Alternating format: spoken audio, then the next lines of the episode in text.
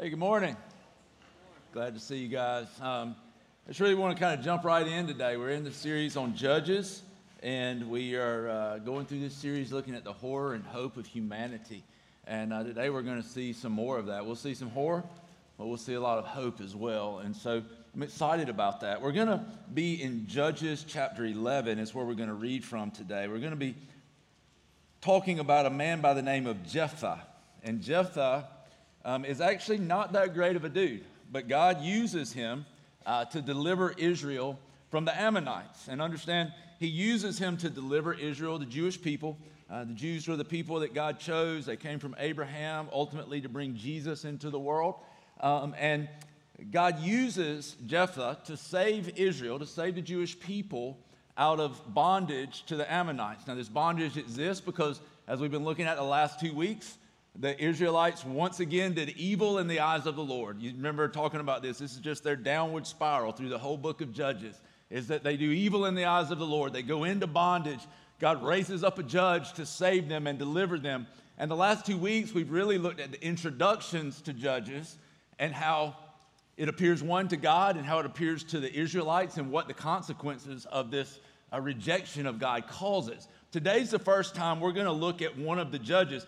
You probably heard of Gideon, you may have heard of, of, of Deborah, you've heard of uh, Samson, but today we're looking at this man by the name of Jephthah. Not many of us maybe have heard of him. Again, he's not a great guy. God uses him to deliver Israel simply because of his grace and his mercy and his love for them.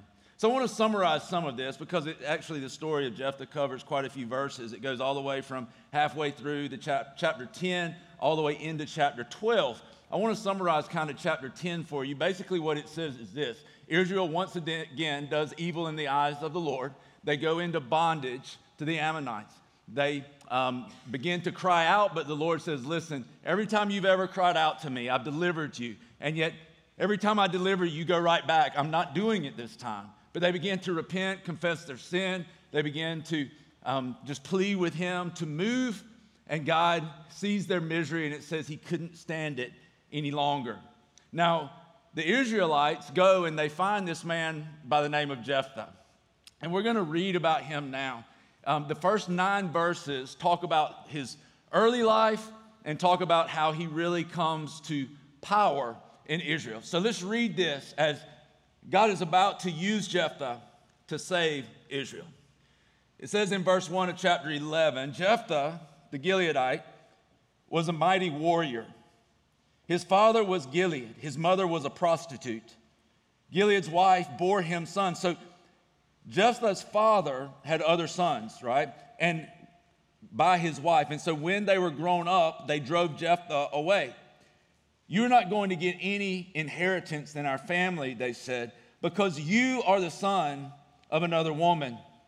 So Jephthah fled from his brothers and settled in the land of Tob, where a gang of scoundrels gathered around him and followed him. So Jephthah wasn't a great dude. He was a great fighter. He ends up with all these men who, scoundrels, literally, it means empty of moral values. They come around him, they kind of form a gang. Basically, Jephthah becomes like a mafia leader back in those days. Really bad dude with some really bad people. He says, it says this sometimes later, when the Ammonites were fighting against Israel, the elders of Gilead went to get Jephthah from the land of Tob. Come, they said, be our commander so we can fight the Ammonites. Want you notice this. First, it's be our commander. Come and let's fight. Jephthah said to them, Didn't you hate me and drive me from my father's house? Why would I come help you now? In other words, what's in this for me? The elders of Gilead said to him, Nevertheless, we are turning to you now. Come with us to fight the Ammonites. You will be head over all of us who live in Gilead. You see this negotiation that's taking place, all of it selfishly motivated. The Israelites only wanting deliverance, Jephthah only wanting to rule over them, the ones who rejected him. Nowhere in this picture do we see Yahweh, God. Then Jephthah, I'm sorry, Jephthah answers, Suppose you take me, verse 9, back to fight the Ammonites, and the Lord gives them to me. Will I really be your head?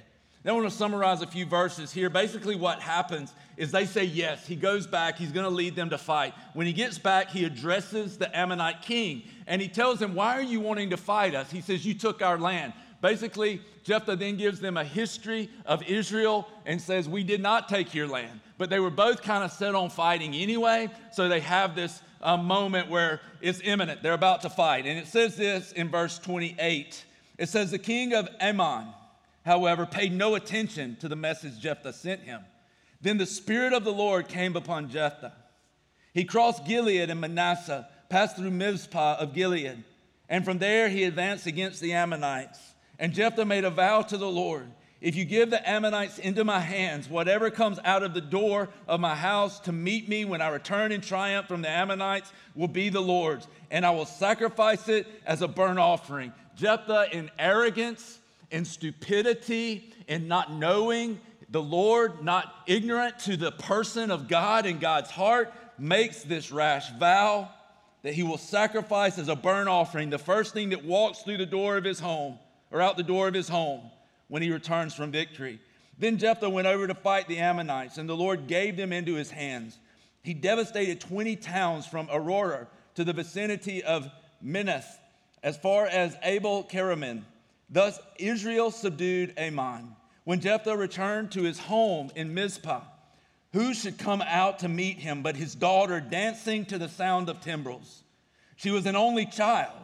Except for her, he had neither son nor daughter. When he saw her, he tore his clothes and cried, Oh no, my daughter, you have brought me down, and I am devastated. I have made a vow to the Lord that I cannot break. My father, she replied, You have given your word to the Lord. Do to me as you promised, now that the Lord has avenged you of your enemies, the Ammonites. But grant me this one request. She said, Give me two months to roam the hills and weep with my friends, because I will never marry. You may go, he said. And he let her go for two months. And her friends went into the hills and wept because she would never marry. After the two months, she returned to her father, and he did to her as he had vowed. And she was a virgin. I want you to notice this.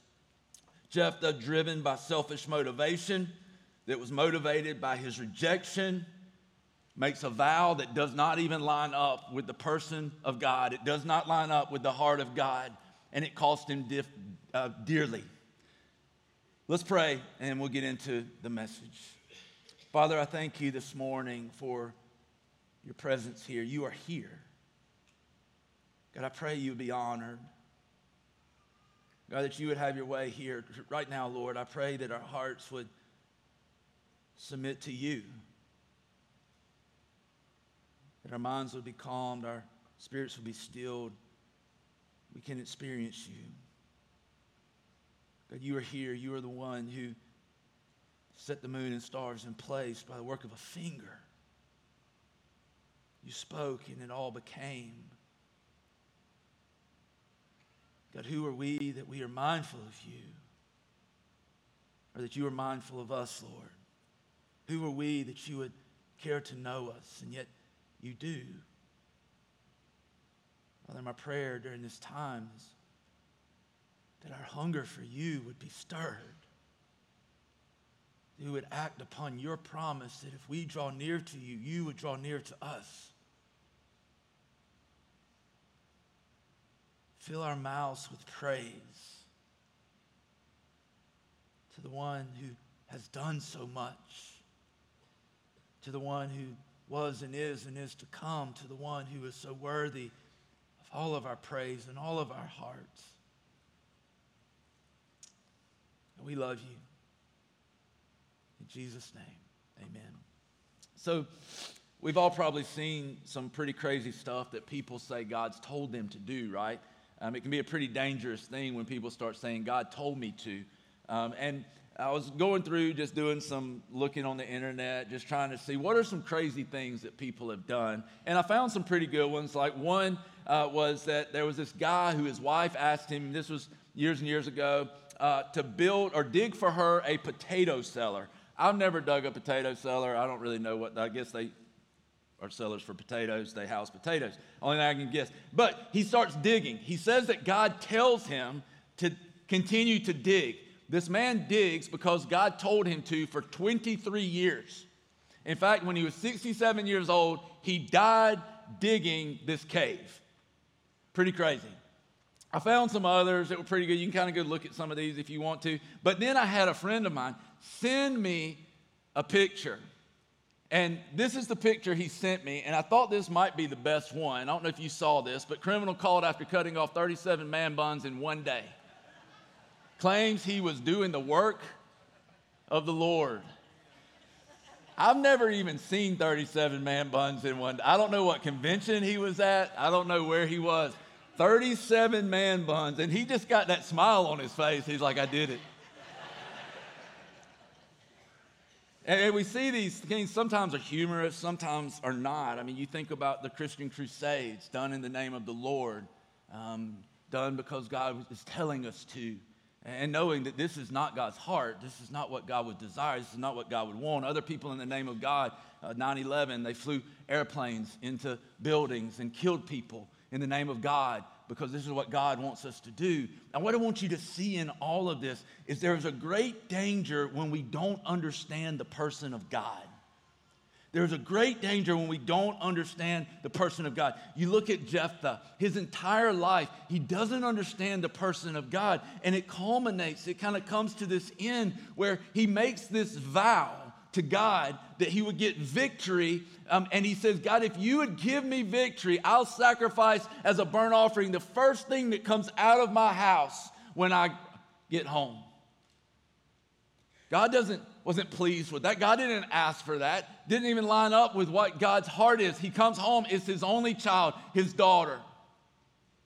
And he's so ignorant to the person of God. He's so blinded by his own pride and need for acceptance, um, need for significance, selfish ambition, that he actually goes through with sacrificing his daughter as a burnt offering.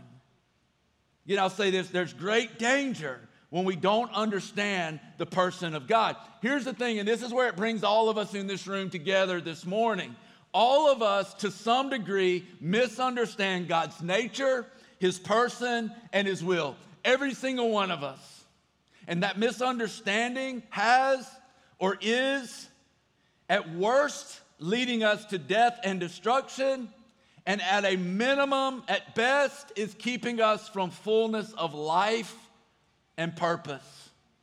A healthy understanding of God leads us to wholeness.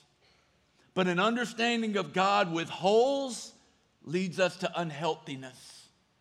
And this, in some way, affects all of us. I want you to see this. There were two explosive elements that combined in Jephthah's life.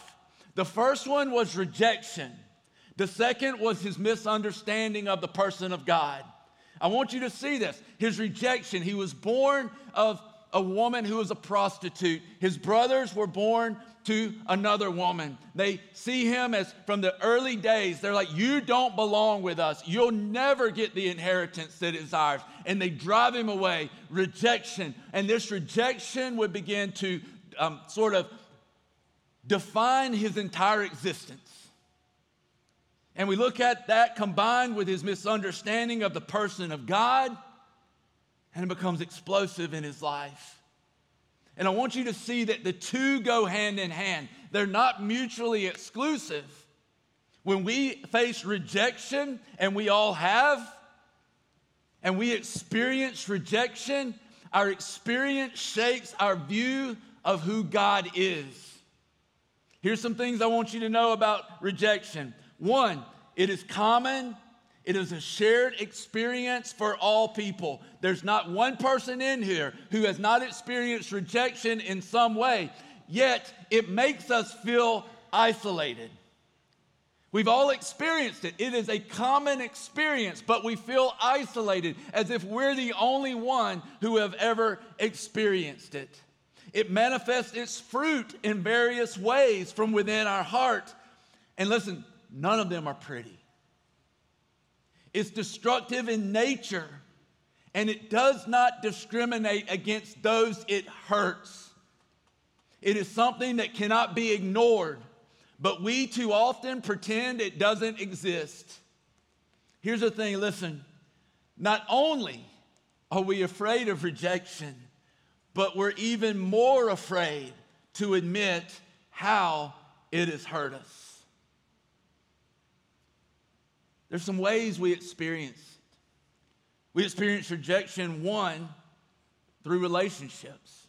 Got a mentor of mine, been meeting with him every week for about four years, I guess. Um, and every time he walks in, not every, but most times when he walks in, and I'll say, Hey, how are you? Um, he's got this really cool African accent. And, and when he walks in, and I'll say, Hey, how are you? He'll go, I'm great. It's all these other people that are the problem. He's joking, but I'm great. All these other people that are the problem. Anybody else ever feel like that? If everybody was just as good as I am. But relationships cause these deep hurts, right? People cause deep hurts. Unfortunately, for many of you, some of those deepest hurts were caused by people in the church, relationships in the church, and it begins to change how we see God. Many of us have been betrayed by those you've trusted. You've been abused verbally or physically or both by those who should have protected you. You've been deserted by those who promised and even vowed to stay. And you've been humiliated by those that you finally found the courage to be vulnerable with. We've been lied to, stabbed in the back, abandoned, molested, cheated on, ignored, pressured, made fun of, slandered, gossiped about, and manipulated. And every relational experience we have shapes how we see our purpose, ourselves, others, and God. Relationally, we've been rejected. Circumstantially, we feel rejected. Some of us were born into horrible circumstances. Some were born into a household with abusive parents. Some of us were born into poverty. Some were born into homes that were ruled by fear we begin to ask questions like, What did I do to experience this? Why was I rejected like this? What have I done? Others, you had experiences that have happened to you that left you just wondering why. Why did that have to happen? What's wrong with me? What did I do wrong? How did I cause this rejection? For some of you, you just weren't fast enough, pretty enough, most athletic, smartest, funniest, etc. The list could go on and on. And because of that, you experienced, you sensed rejection. Some of us have experienced rejection because of our behavioral, our behavior. Things that we've done that's caused us to be rejected, to be shunned. Some addiction brought destruction. Sexual promiscuity brought shame and scorn from others. You made mistakes in moments of lust and unbridled passion that cost you more than you could ever imagine. You lied to gain and it caused great loss. You quit, you left, you gave in, you walked away, you spent too much, lied too much, drank too much, talked too much, told too much, ran too much in the wrong direction. And now you feel the weight of that you feel the weight that that rejection has caused, the shame, the guilt, the condemnation that rests upon you. And here's the thing this sense that it gives us, this sense of inferiority that comes from it, it manifests in all sorts of dysfunctions. It manifests in a lack of intimacy with others and God, true intimacy. It diminishes my view of my own worth. It diminishes my view of the worth of others, and therefore gives me permission to treat them poorly to gain what I want. It puts me on a lifelong journey, listen to this, to prove my worth. That is, this journey is so often destructive to me and those around me. I've shared some of this story with you, but I kind of want to put it all together today. When I moved here in 1985, I was 10 years old. You do the math, I'm old. Um, moved here in 85, had a hard time making friends. Uh, just really, uh, as much as rejection, just not accepted, right? They kind of go hand in hand. I was rejected, I'm not accepted. Um, I, experienced a lot of that. I experienced bullying. My mother um, was going to Georgia Southern getting her degree while she was working, so she dropped me off really early at school. I remember walking down the fourth grade hallway at Julia P. Bryant, and I knew at the other end of the hallway, every single morning, he got there right before me, was someone waiting to bully me. And every single morning, I knew my stomach would hurt to the point of being upset where I just didn't even want to go. I never said anything. I didn't want my mom to be hurt by that. But I knew at the other end of the hall, I was about to get beat up. That saying, sticks and stones may break my bones, but words will never hurt me. Well, sticks and stones will break your bones, and Antonio, that was waiting for me at the end of the hall, will hurt you. and he did every morning didn't fit in. I remember that same year, I was standing on the playground and I look up and there's this pretty little blonde haired girl going across the playground. And I remember, just like it was yesterday, this thought popped into my head I'd like to have one of those one day. And from that moment, just seems like this little simple, innocent moment, right? Wow, she's pretty. I put my life on a course that I would make myself, whatever it took, to have someone like that. I would do whatever it took to be in the popular crowd. Whatever it took, I would build and shape my life to become that. That spring, I go out for baseball, I was pretty good at baseball. Started trying out for the team, and, and, and, and they're picking teams, and all the coaches coming up and saying, Hey, I want you on my team. I want you on my team players starting to gather around me, starting to invite me, hey, why don't you come over to my house and play? And guess what? All of a sudden, I found acceptance in the place of rejection, and it was all through baseball. So, guess what I did? I poured my life into baseball. I played baseball from the time I was four years old to the time I was about 22 years old. And I can tell you this, and you could ask anybody. My coach comes here every Sunday morning. You can ask him. I've never been on a team, and I promise you this I've never been on a team that there was any other player that cared more about that game than I did. That was grittier, that fought harder, that cared more about it than me. Because you know why? It wasn't just a win or a loss that was on the line, it was acceptance and rejection, it was value and worth. And I gave everything I had to this game and I played as hard as I could so that eventually I signed a scholarship to play baseball at Georgia Southern University. And I was the least talented person on the team.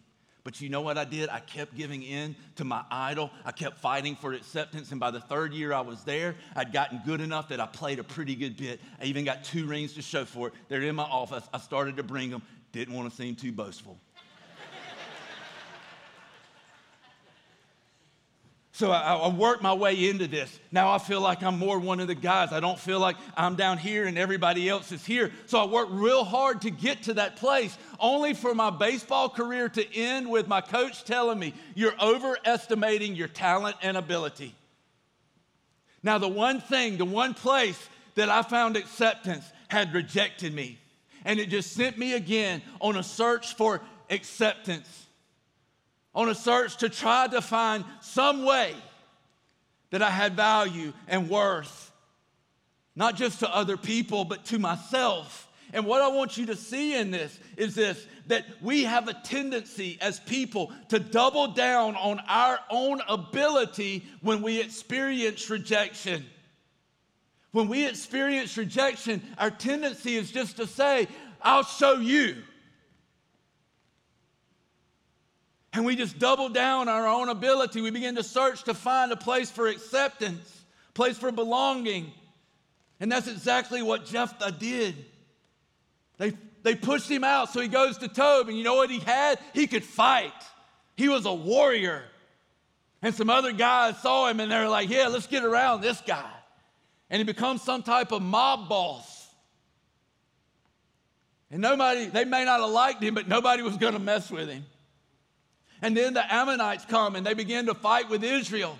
And the people of Gilead, the ones who had, had, had rejected him, go and they say, Come and lead us. He's like, Why would I lead you? They're like, Well, well come and you can be head over us. And he goes, Whoa, whoa, whoa, whoa. You didn't want me? And now you want me to be head over you? The people who rejected me, I'm going to rule over you? I'll do that and it came full circle. And there had to be some sense of like, like redemption for Jephthah.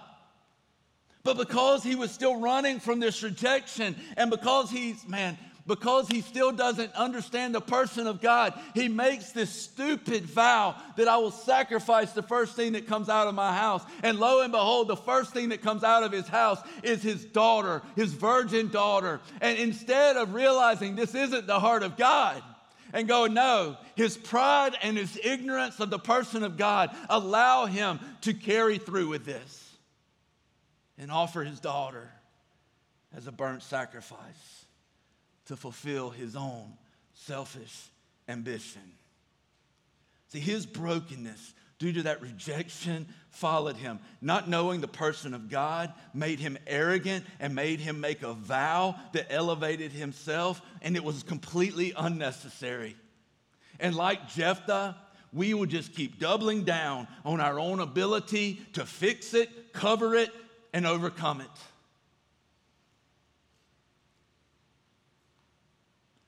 I was thinking about this this week, and I'm like, man, God, we all deal with this. And there's something in us that for some reason, when we sense rejection, we run from God. It's almost like if they rejected me, he must reject me too. And we transpose this experience and maybe their feelings or their thoughts onto him. And I stopped for a moment and I just said, Jesus, what would you say to us? And I felt like this is what the Lord put in my heart. I felt like he said, The Father is not who you think he is. And because of that, you lack fullness of life.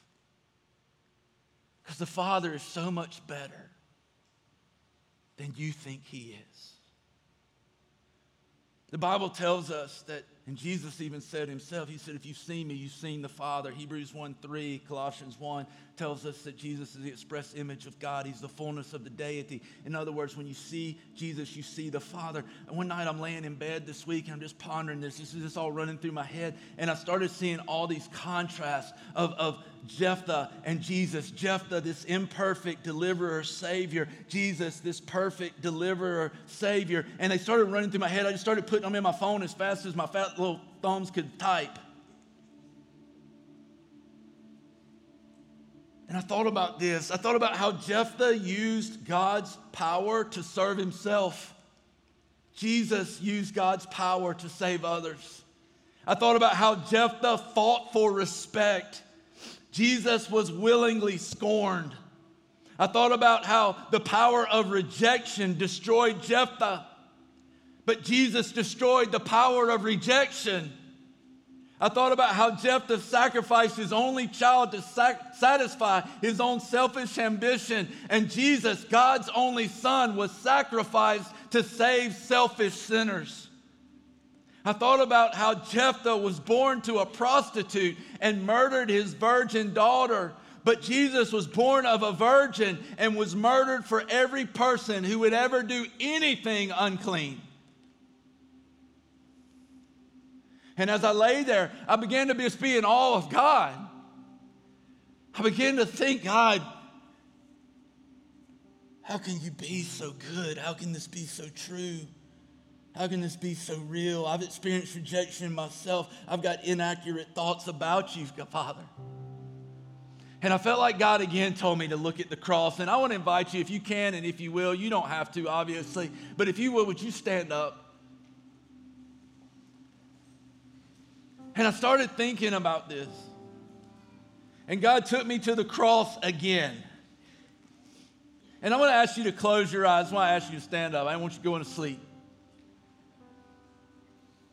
I want you to close your eyes and, and just in your mind's eye, in your mind right now, I want you to throw out every thought about God that's, that's swirling around there.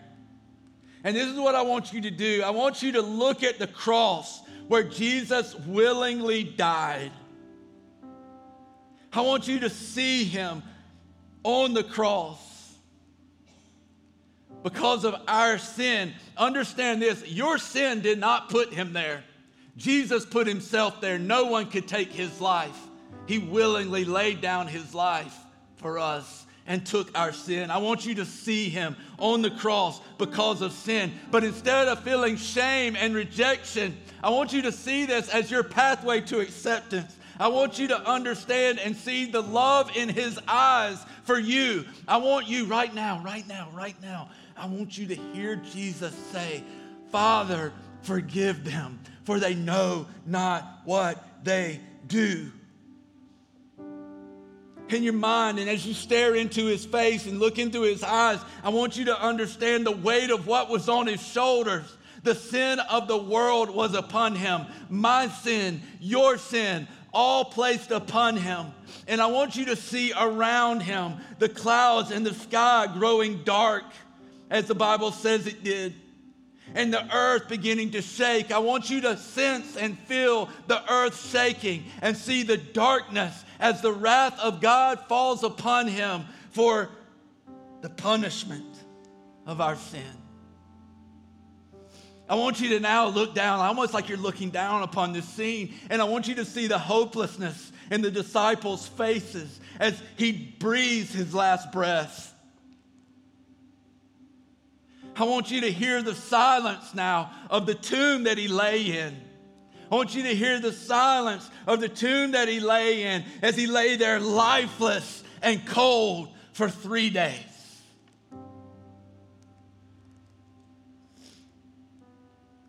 And I want you to see the light of that early dawn break forth in that tomb as the stone is rolled away.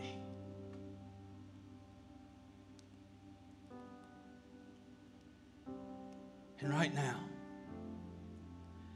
I want you to feel the rush of the Spirit of God and the breath of God that filled his lungs that morning. The rush of the Spirit, the breath of God. You can breathe Him in. If you are a believer, you are a temple of the Spirit. Would you breathe Him in this morning? Feel the rush of the Spirit bringing life. Thank you, Father, for life. Thank you, God, for the breath of the Spirit that gives life. And in that moment, I want you to hear the silence. Hear, hear just the silence. Experience the silence of heaven as those angels are in awe of what just happened.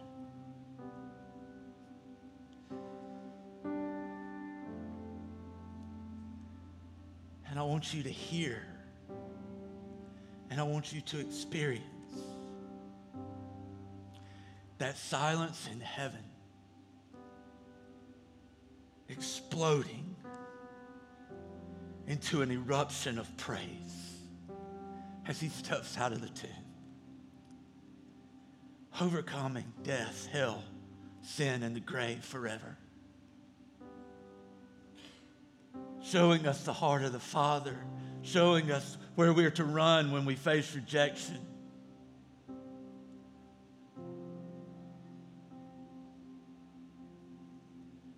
I want you to hear that silence, the angels in awe. I want you to hear that change into an eruption of praise for the Father who is so good. And I would encourage you in this. Why don't you do the same?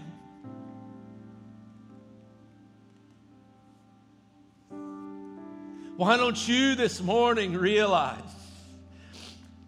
it's not your rejection keeping you from Him because Jesus has made a way? It's your misunderstanding of the Father. Instead of running from Him, why would you not run to Him? Why not bring your rejection to Him? Why don't you bring your broken heart to Him? Why don't you bring your hurts and your pain, your tears to Him today? And exchange the spirit of heaviness for garments of praise.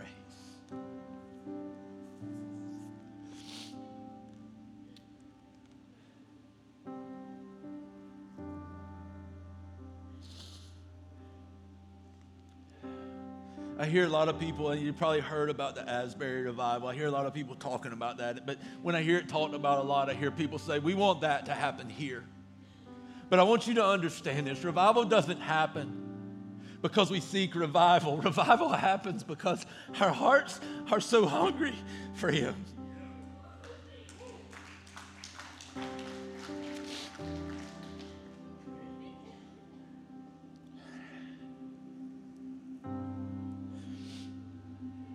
God, we don't want that. We want you.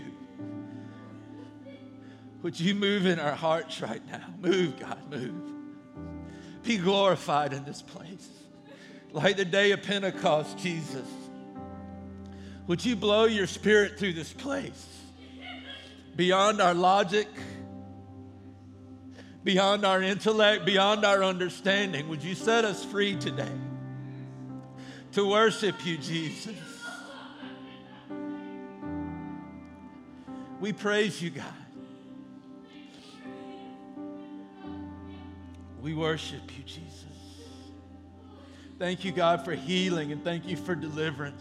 We worship you. Can you lift your heart? Can you lift your eyes? Can you lift your voices to the King of Kings who's made a way? Who took our rejection upon himself, and now he's got love in his eyes, and he calls us to come to him. And he's made this way, not, not into some earthly tabernacle or temple, but into the very presence of God. God, it is your presence that we desire.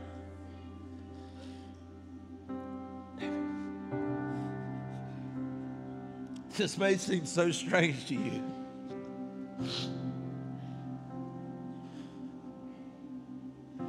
But in my mind, I saw Jesus on a cross, but it wasn't bloody. It was, it was like gold. It was shining in all of his glory. Because he is overcome. God, we worship you today. Father, indwell this house, indwell this house, indwell these temples. Fill us, God, with the power